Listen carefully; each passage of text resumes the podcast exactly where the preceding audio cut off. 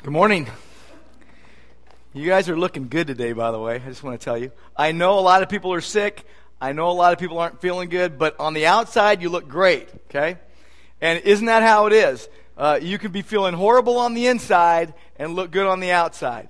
That's kind of what we're talking about in this sermon series about seven woes on the Pharisees.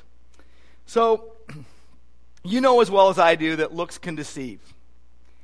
Now, there was a lady named Rosie Ruiz, and when I was a senior in high school, she won the Boston Marathon in 1980. It looked great. It was a record time at that point. The problem was she registered for the race and then jumped in at the last few miles and quote unquote run, uh, won the race. She really didn't. Then there was Danny Almonte. Now, you don't you might not know his name, but in 2001 he was in the Little League World Series. He struck out 62 out of 72 batters, pitched the only perfect game since 1957. The only problem was he was 5 foot 8 and 14 years old instead of 12. Had a problem there. And then you probably never heard of Dora Ratjen, German athlete, competed in the high jump in the 1936 Olympics. Only problem was she was a he. Dora was really Herman who the Hitler Youth had coerced to get into the Olympics to try to win a medal. Only problem was Herman got fourth place out of medal contention. Anyway, look, there are a lot, the world is full of, of falsifiers. Uh, the word, world is full of infamous cheaters and twisters of truth and pretenders and con men and, and liars and scammers. I mean, just in the sports world, you got the 1919 Black Sox. You've got Joe Niekro's emery board and sandpaper. You've got Tonya Harding and Nancy Kerrigan's knee. You got Pete Rose, Ben Johnson, Barry Bonds. Um, and then outside the sports world, Charles Ponzi. Ever heard of a Ponzi scheme? Charles Ponzi built uh, uh, a lot of people out of millions of dollars in post World War II Boston and he was the forerunner to modern day Bernie Madoffs and Frank Abagnale's and, and the like. But long before any of these came on the scene, there were the scribes and Pharisees of Jesus' time. There were the religious leaders who were peddling falsehood, who were selling untruth under the guise of being right with God. So long before Lance Armstrong insisted that he was doing the right thing while he was doing the wrong thing, that's what they were doing. And so Jesus had some very strong words for them. So we're in Matthew chapter 23. This chapter is showing uh, Jesus' last public sermon. Seven words, seven woes, seven words to, seven woes on the scribes and the Pharisees regarding choices they had made in their leadership, in their lives that displeased God and were worthy of judgment. So, several weeks ago, we looked at the first 12 verses, and it was Jesus' warning to the crowds and his disciples how not to be a hypocrite. And we learn things like look, if you don't want to be a hypocrite, don't covet prominent position for self glory. Don't seek to be the ultimate authority in people's lives. Don't arrogantly seek to be recognized as someone really important. Instead, stay humble, confess your sins, cling to Jesus, copy him. Last week we saw part two. It was the first woe, Jesus' word to door closers. And basically, what he said was look, be people who show the way to Jesus, not shut the door to him. Don't close people off from the gospel. Show others the way to Jesus. Don't be a door slammer. Don't be an unloving excluder of people. But that's what the scribes and Pharisees were doing. They were excluding people. And so God says he was going to exclude them if they didn't repent they were kind of going to kind of get the Klingon uh, discommendation ceremony from the Father, Son, and Holy Spirit. They're to have their, God is going to turn his back on them if they would not repent.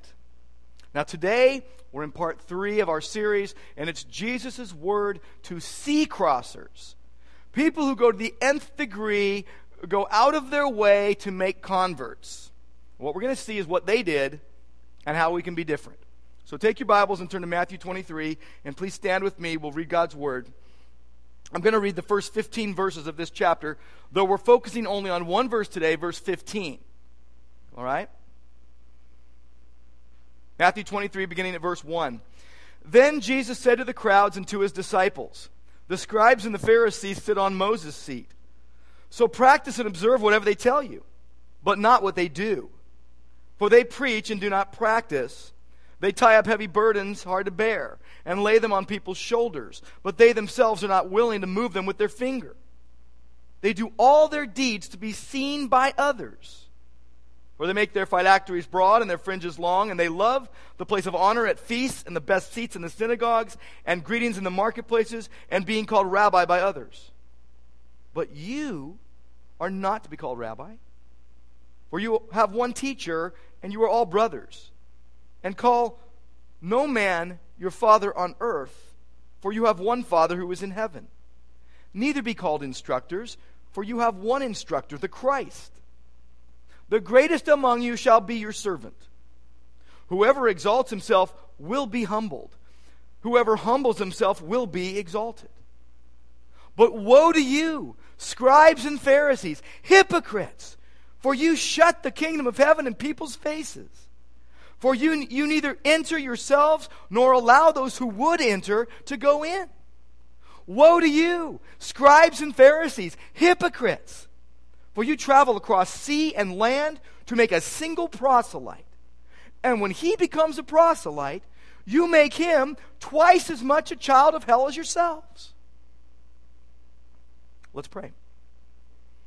Lord God, this, these are very strong words, and we, we almost don't know how to take them in our politically correct day and age. We don't, we don't know how to take these words, and, but Lord, we know this that your word is faithful and true, and that you are here with us to teach us. And so, Lord, I pray that you would open our eyes, that we would see wonderful things in your word today.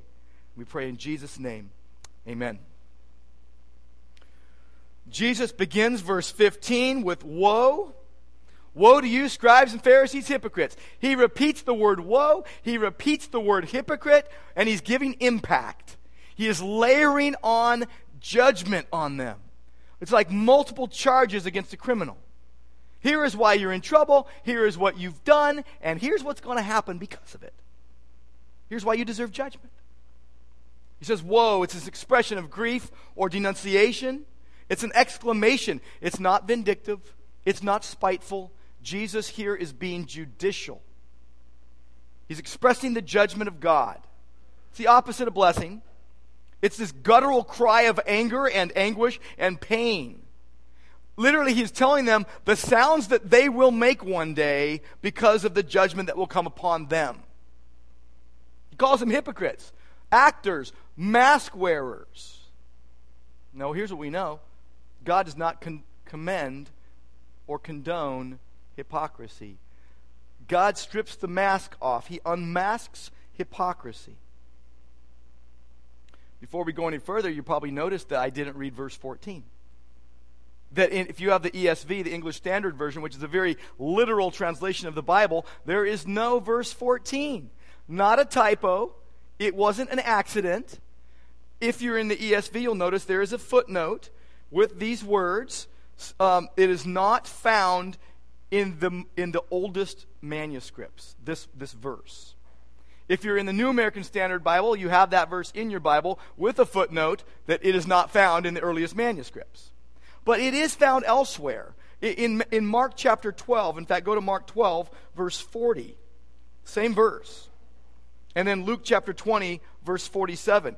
This, these verses are in the oldest manuscripts of these two Gospels. So I just want to read these words to you and just let you know this. There's a reason that Matthew 23 doesn't have verse 14, and I think it's because it's an example of the bad example of the scribes and Pharisees listed in verses 1 through 12. So it's an explanation of that, and that's the context in which Mark speaks it. So start at verse 38 of Mark chapter 12.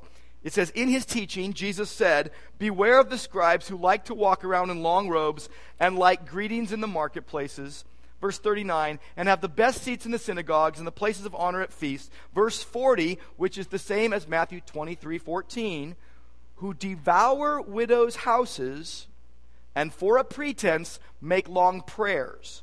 They will receive the greater condemnation.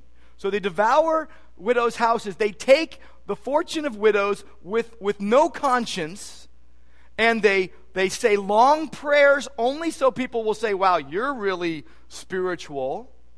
And, and Jesus says they're going to get a greater condemnation. Case in point, all these woes. All right, back to verse 15 of Matthew 23. What did they do? Why did they get this woe from Jesus? Jesus said it's because they traveled across land and sea to make one convert. Now, that's not a bad thing, is it? Is it bad to, to go across land and sea to make a convert? Absolutely not if you're making the right kind of convert. I'm going to travel land and sea to go to South Africa. I'm hoping that people will believe and receive the gospel and believe Jesus and be saved.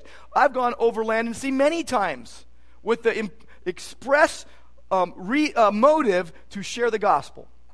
It was not a bad thing to do that. The problem was they were crossing land and sea. They were taking time and money and effort, and they were very zealous about making more Pharisees. They, they weren't making Christians, they were making converts to Phariseeism. There was a big problem with that. They were completely opposed to Jesus.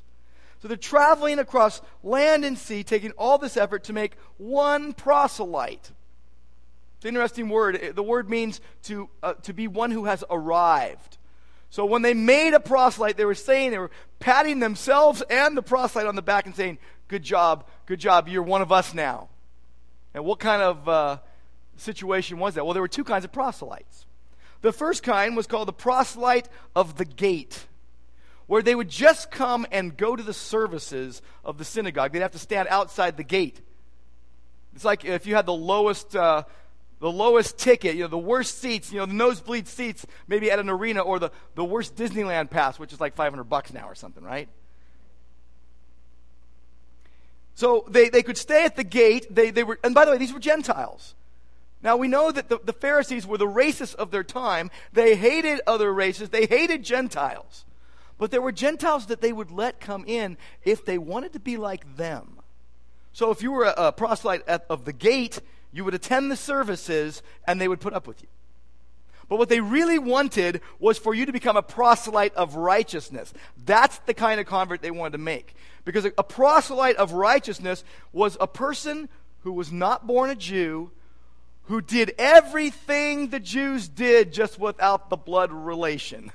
Basically, as close as you could get to being a Jew. They did everything. Said all 18 prayers in the synagogue every day, and they kept all the rules and regulations, and they were, for all intents and purposes, a Pharisee, but they were a Gentile.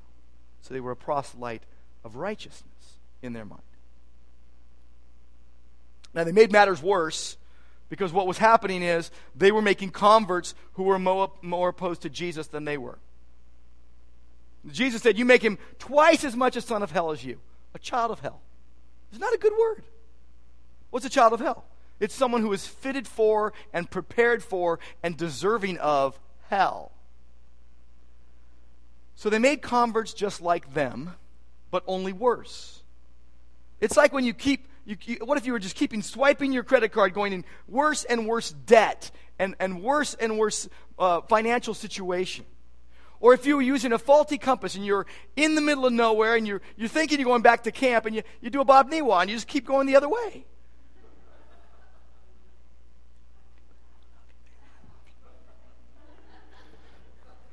In AD 85, they added one more prayer to the 18 prayers that were prayed in the synagogue every day. And it was a prayer to curse Christians. That's how much of son of hells they were making. Here's what they prayed. It was called the test benediction. The test benediction is what it was known as. And here's what they prayed Let Christians and heretics perish in a moment.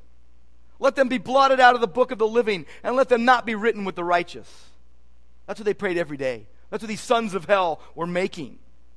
You know, M- Martin Luther said it's better to, be, to remain a, a, a, um, a simple little pagan than to have false faith. They were zealous, but of the wrong things. Go with me to Romans 9. Paul talks about how, how zealous they were and how, how wrong they were. Way off base, following the wrong directions Romans 9, verse 30 says, What shall we say then? This is in the context of God's sovereign choice. How some get mercy and some have hard hearts. What shall we say then? The Gentiles who did not pursue righteousness have attained it. That is the righteousness that is by faith. So these are not proselytes to Phariseeism that he's talking about. These are born again believers who came to know Jesus by faith, by the grace of God.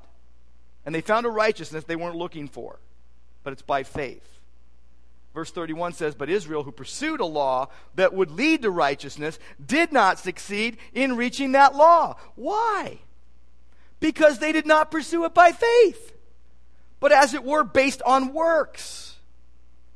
They have stumbled over the stumbling stone, as it is written Behold, I lay in Zion a stone of stumbling and a rock of offense. And whoever believes in him will not be put to shame. Well, the scribes and the Pharisees were put to shame. They didn't believe. So Paul says in Romans 10:1, "Brothers, my heart's desire and my prayer to God for them is that they might be saved. I bear them witness. They have a zeal for God, but not according to knowledge. Being ignorant of the righteousness that comes from God and seeking to establish their own, they did not submit to God's righteousness. He goes on to say that Christ is the end of the law. They should have, they should have turned to Christ to be saved. They were, they were going against him. They were even praying against his followers. They were zealous for the wrong thing. So Jesus has a word for sea crossers, people who go out of their way to make converts, people who, who go to the nth degree. What they should have been doing is preaching the faithful, true gospel, not a false, twisted one. So that's what Jesus' word to sea crossers is. You preach the faithful and true gospel, not a false and twisted one. They were preaching a bad news that was false and twisted. Now, if they were going to do the right thing, they would have needed to acknowledge Christ as Lord, believe, and be saved. They were not willing. Now, I don't want to spend the rest of our time here talking about how bad the scribes and Pharisees were. I mean, we could do that, but it really wouldn't help us too much, would it?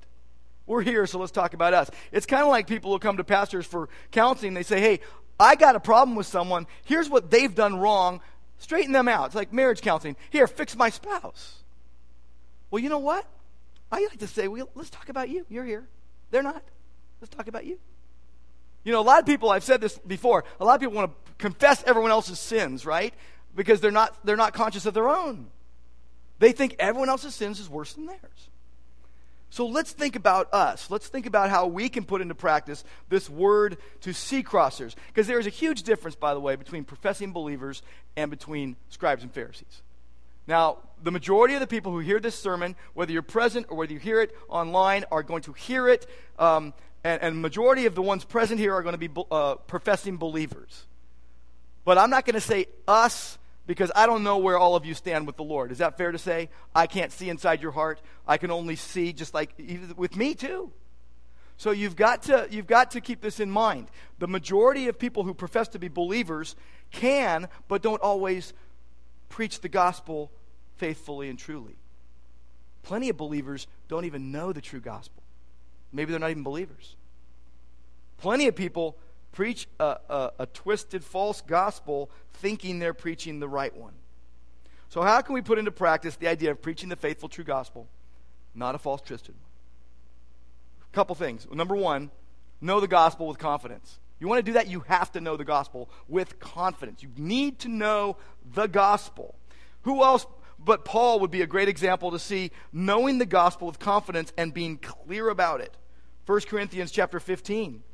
Paul makes it really clear and shows how confident he was in the gospel. See, he didn't, he didn't grow up a, a Christian, he, he became a believer as an adult. Similar to me, I became a believer when I was like 20 years old. So, so I hear the gospel, and it's different than what I heard before. 1 Corinthians 15, verse 1, here's what Paul says. Now, I would remind you, brothers, so he's speaking to Christians, and he's wanting to remind them. Preaching is a big ministry of reminding.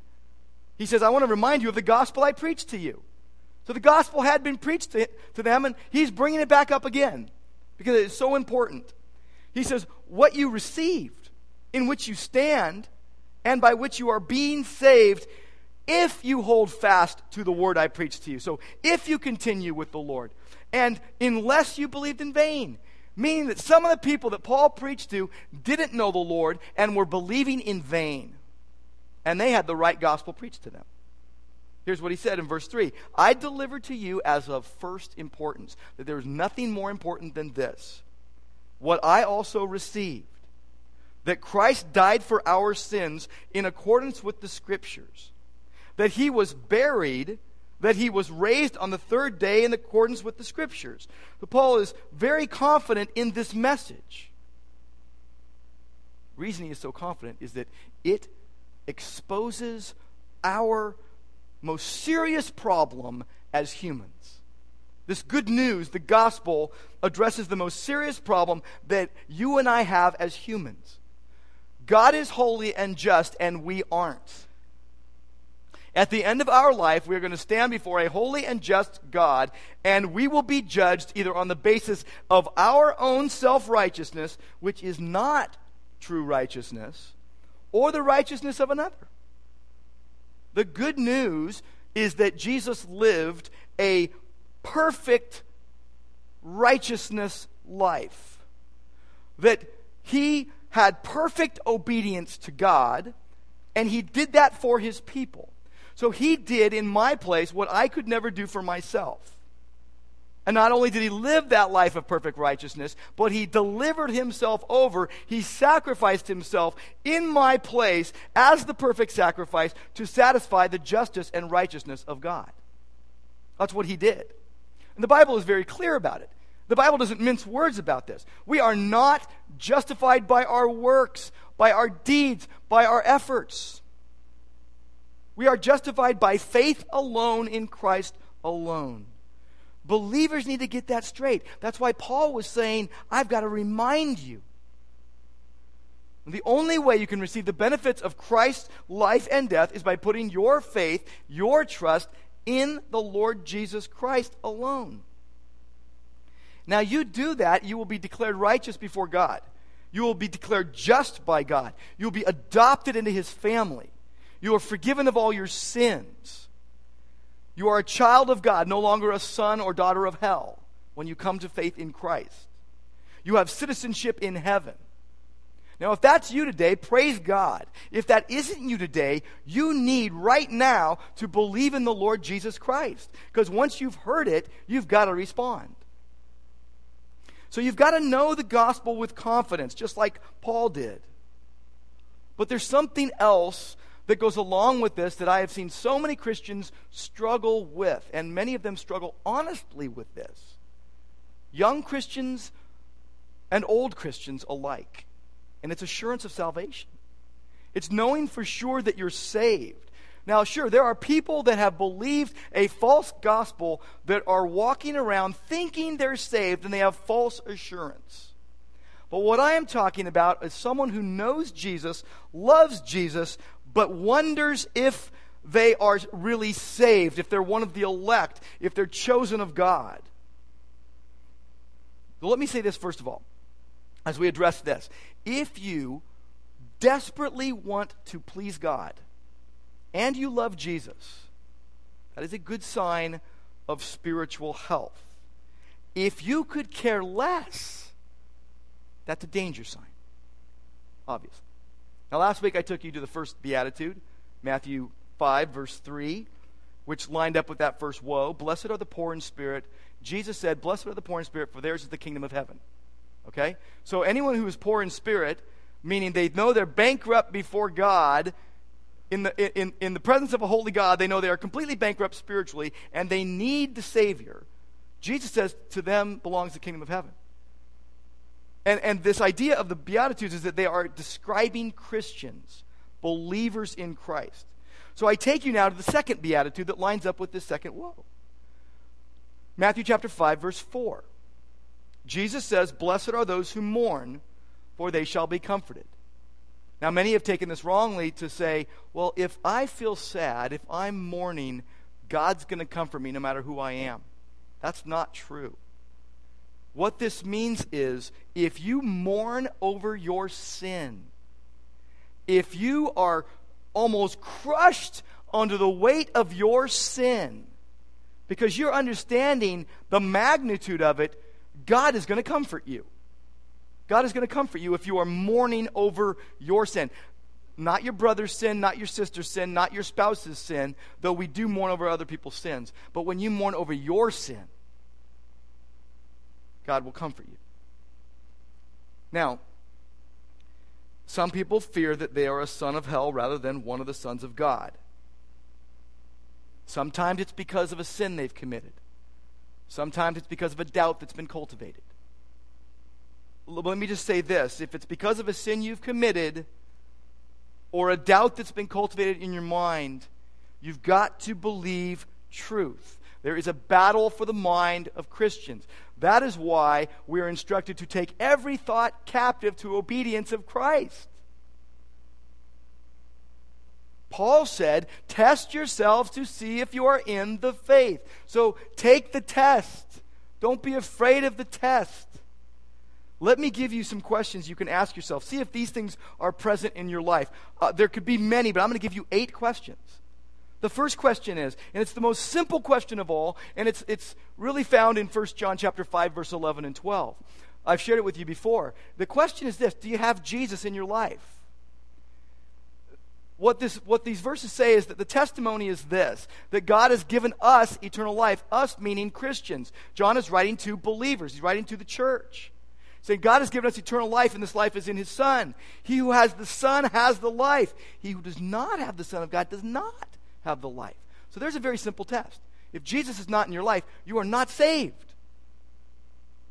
Number two, and this is found in John chapter 10. We're going to take a little journey through John's gospel. John chapter 10, verse 27. The question is Do you listen to Jesus' voice and follow him? That's a way to test if you're a, believer or not. Look at um, John chapter 10 in the context of Jesus um, speaking of himself as the good shepherd and believers as his sheep. Okay? So Jesus, good shepherd, believers, sheep. Verse 27, he says, My sheep, believers, hear my voice.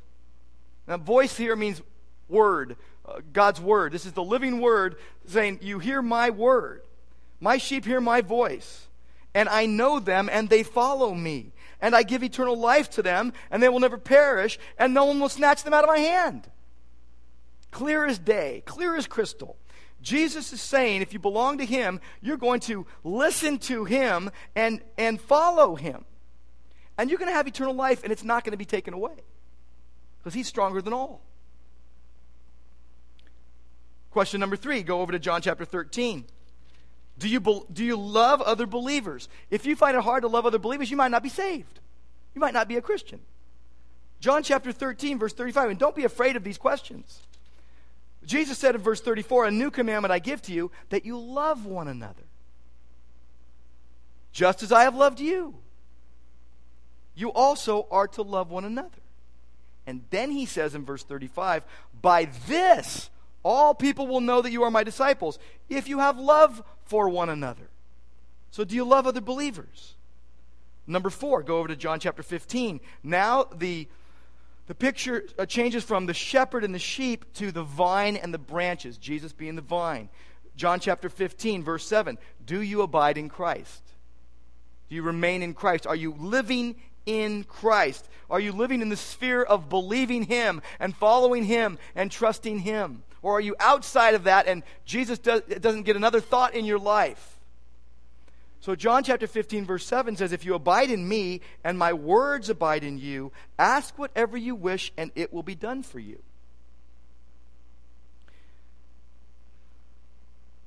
Another question, uh, the fifth question Do you do what Jesus says? John chapter 15, verse 10.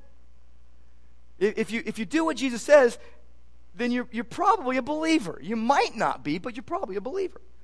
If you keep my commandments, you will abide in my love, just as I have kept my Father's commandments and abide in his love.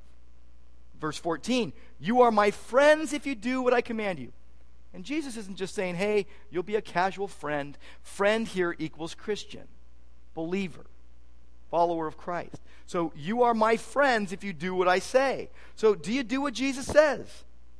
So, do you have Jesus? Do you listen to his voice, his word, and follow him? Do you love believers? Do you abide in Christ? Do you do what Jesus says? Number six, Hebrews 12, 7 and 8. Do you experience God's discipline when you sin? Do you experience the discipline of God when you sin? The writer of Hebrews says, you know, if you don't experience God's discipline, you're illegitimate children, not sons. Just like a father disciplines his son, God, sons, God disciplines those who belong to him. So, do you feel any conviction in your heart when you sin?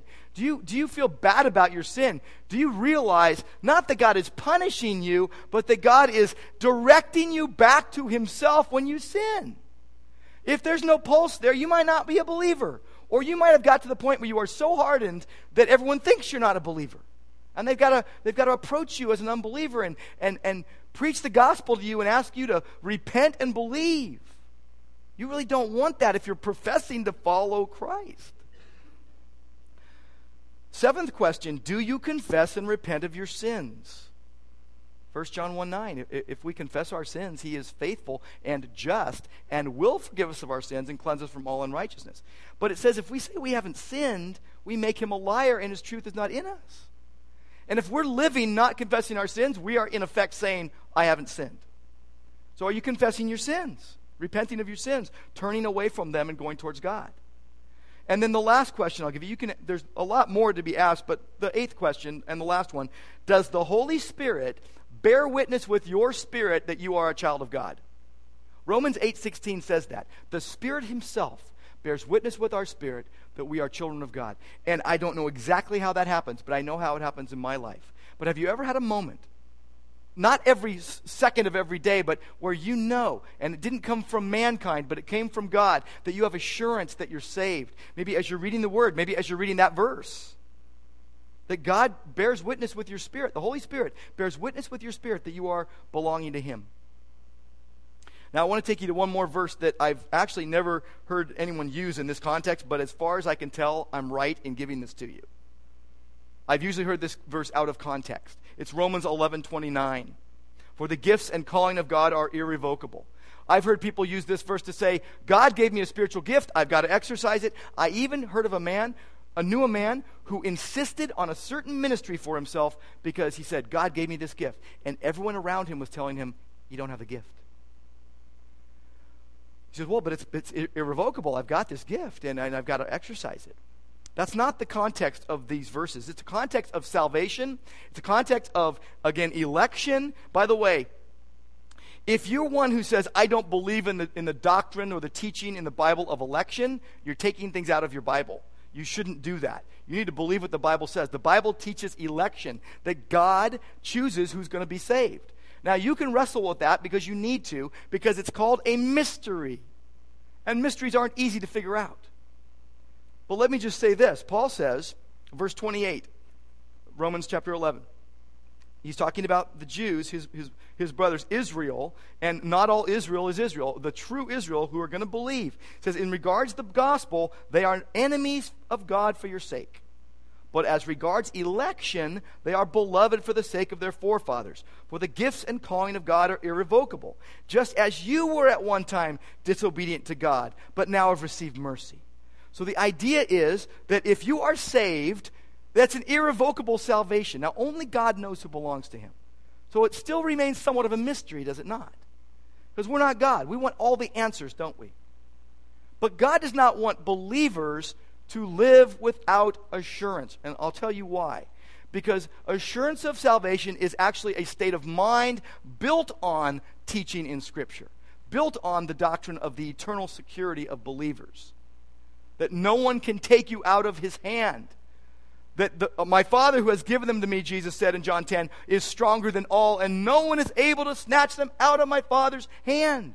Not even you. You're not strong enough. I'm not strong enough. That's why Romans 8 says that nothing in all creation is able to separate you from the love of God which is in Christ Jesus our Lord. That's for believers.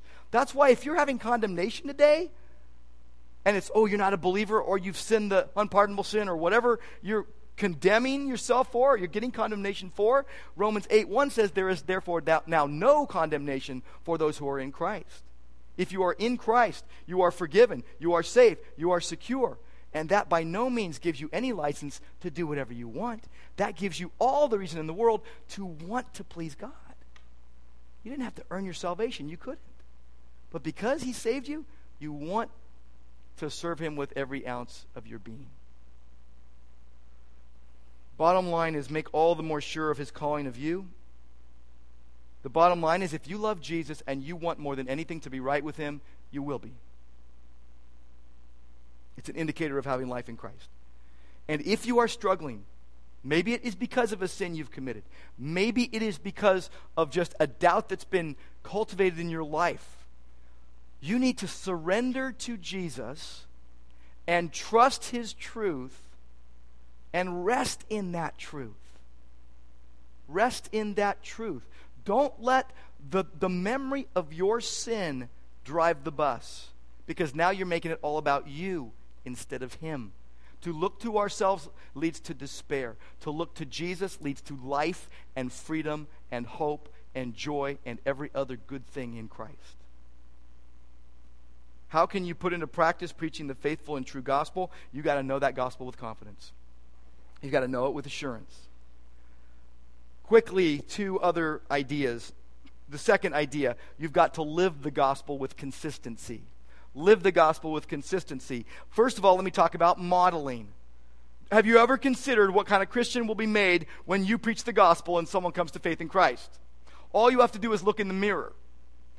You're gonna, the, person is going to copy you. The person is going to see you as their model, as their discipler. And so they're going to look like you, which is kind of scary, isn't it? And sometimes people become more, even more fervent in the things that we're fervent about. Let me give you an example um, that, that really John MacArthur speaks about parents that I think can be applied to, to all of us as we want to preach the gospel with consist and live it with consistency. He says, Parents, you got to take inventory in your own hearts. Do you thirst for God as the deer pants after water? Is your own life sending your children a message of hypocrisy and spiritual indifference? Is your own commitment to Christ what you hope to see in your children's lives? Is your obedience to His word the same kind of submission you long to see from your own kids? You know, Lance can't say don't dope with much credibility. But confessing sin is a good step. Now, let me talk about convictions for a moment. If you want to live the gospel with consistency, you've got to model it in the power of the Holy Spirit. You can't live in your own strength. Apart from Jesus, you can do nothing. But then there's convictions. And I think that many issues that Christians are, are convicted about and convinced and committed to, when push comes to shove, our actions speak louder than words, and, and they go out, our convictions go out the window sometimes. And I'll give you an example, especially when they're not politically correct. Let me give you an example abortion. Uh, today is the Sanctity of, of Life Sunday. Now, second hour, my good friend Lloyd Rinks kind of collapsed and, and uh, we had to have some emergency people come in and take him. He's over at St. Joe's. And, and his life is 80 something year old life. He's not that old, but 80 something. His life is important, it is valuable. Life is valuable. Well, so is the unborn baby's life. Go with me to uh, Psalm 139. I, I'm sure you guessed that I would go there verse 13 says, For you formed my inward parts, you knitted me together in my mother's womb. I praise you, for I am fearfully and wonderfully made. Wonderful are your works, and my soul knows it very well. My frame was not hidden from you when I was being made in secret, intricately woven in the depths of the earth. Your eyes saw my unformed substance. In your book were written every one of them, the days that were formed for me, when as yet there was not one of them. So let me just say this Let's take, just for example, let's take abortion as the issue. It is not a political issue, it is a spiritual, biblical issue that we have politicized. Now, here's the, other, here's the corker whoever is your ultimate authority is your God. So if you say, well, the government says it's legal, so I'm going to go with the government, then the government is your God. If God is your God, you're going to say abortion is murder because God said don't murder, and a baby is a real person, period. Now, let me say this, and this is like for every sin that can be committed except the unpardonable sin, which is to reject Jesus. Let's say you've had an abortion. Or let's say you've participated in that. So let's say you go, I, have murdered a child.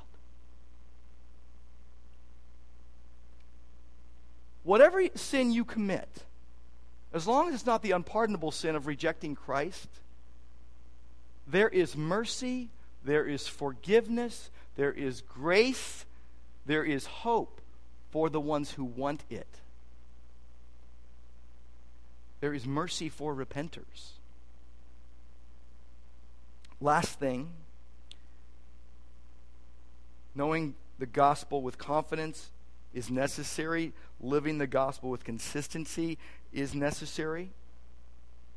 And we've got to let that consistency spill out into our convictions and stand up for what we believe when it is getting trashed in the public square. But the third thing is that we got to preach the gospel with clarity.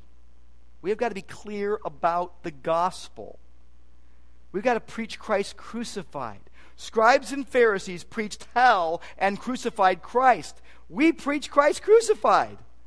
You take the apostolic preaching in the book of Acts as an example, and they preached Jesus. They were not syncretistic. They didn't mix in a little psychology and a little Bible and a little human wisdom. They didn't do it. Neither should we.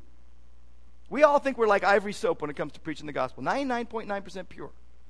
I have heard some funky gospel presentations from professing Christians. It's not just the cults that get it wrong. We've got to give it accurately. We've got to give the right info. So don't do the easy prayer one, which is like, just pray this prayer. Who am I praying to? What am I praying about? Just pray this prayer. Paul didn't just tell him when he was preaching on March Hill, Mars Hill, recorded in Acts 17, just to pray this prayer. Where is that in the Bible anyway? And, and not, don't give the insufficient info uh, version. Uh, f- don't fail to state the terms. Oh, uh, you've sinned. I've heard of people that say, well, not like them. I'm not that bad of a sinner. I just need to get a little bit better. No, you're totally depraved. You can't work your way to God. You're dead, spiritually speaking. Oh, and, and how about the believe and receive? Believe what and receive what? How about this one? Uh, just fall in love with Jesus. Why? Give me the reason. Uh, just say yes to Christ. Yes to what? Give me the reason. Tell me about a holy God. Tell me about a sinful man. Tell me about the, the power and the penalty and the presence of sin that Jesus saves us from. Tell me the story. Tell me about sin. Tell me about my need for a Savior. How about Peter in Acts chapter 2? Peter stood up and he was bold, he was authoritative, he was focused on the Bible. Eh, the Bible drove his message, and he pierced, eh, it was piercing to the heart, and he was gospel focused. That's what he did How about Stephen the day he died? Acts chapter 7. Here he is preaching his heart out. He says, You're a bunch of stiff necked people. They got stones in their hands. He didn't say, Well, let me reconsider what, let me say it in a different way. And don't confuse matters by debating the fine print. Are you going to win people to your pet doctrines or your sacred systems or to a sovereign Savior? Worship team's going to come back up, and let me just tell you about Paul. Paul used to be called Saul. The Apostle Paul was known as Saul. Saul pronounced woes on Christians. Saul was there when Stephen died. Saul was a young man holding the cloaks, giving hearty agreement to, to Stephen getting put to death for his faith in Christ. And God knocked him off his high horse, and he blinded him, and then opened up his eyes, drew him to himself, he saw a vision of the holiness of God. He saw a vision of his own sinfulness. He knew the love of God and the grace of God. And so then the apostle Paul said in 1 Corinthians 9:16, "Woe is me if I don't if I don't preach the gospel." So he went from saying woe to Christians because they believe the gospel to woe is me if I don't preach it. That's what I say. Let's pray. Lord God, thank you for your goodness. Thank you, Lord, that you you don't want people shut, uh, shut out from knowing you. That you want us to show the way towards you. And, and Lord, if we go to the nth degree to preach the gospel, Lord, don't let us preach anything but the faithful, true gospel. We don't want to preach false, twisted words. Lord, we thank you that there is forgiveness in you. There is hope for the hopeless and help for the helpless and mercy for repenters. We thank you in Christ's name. Amen.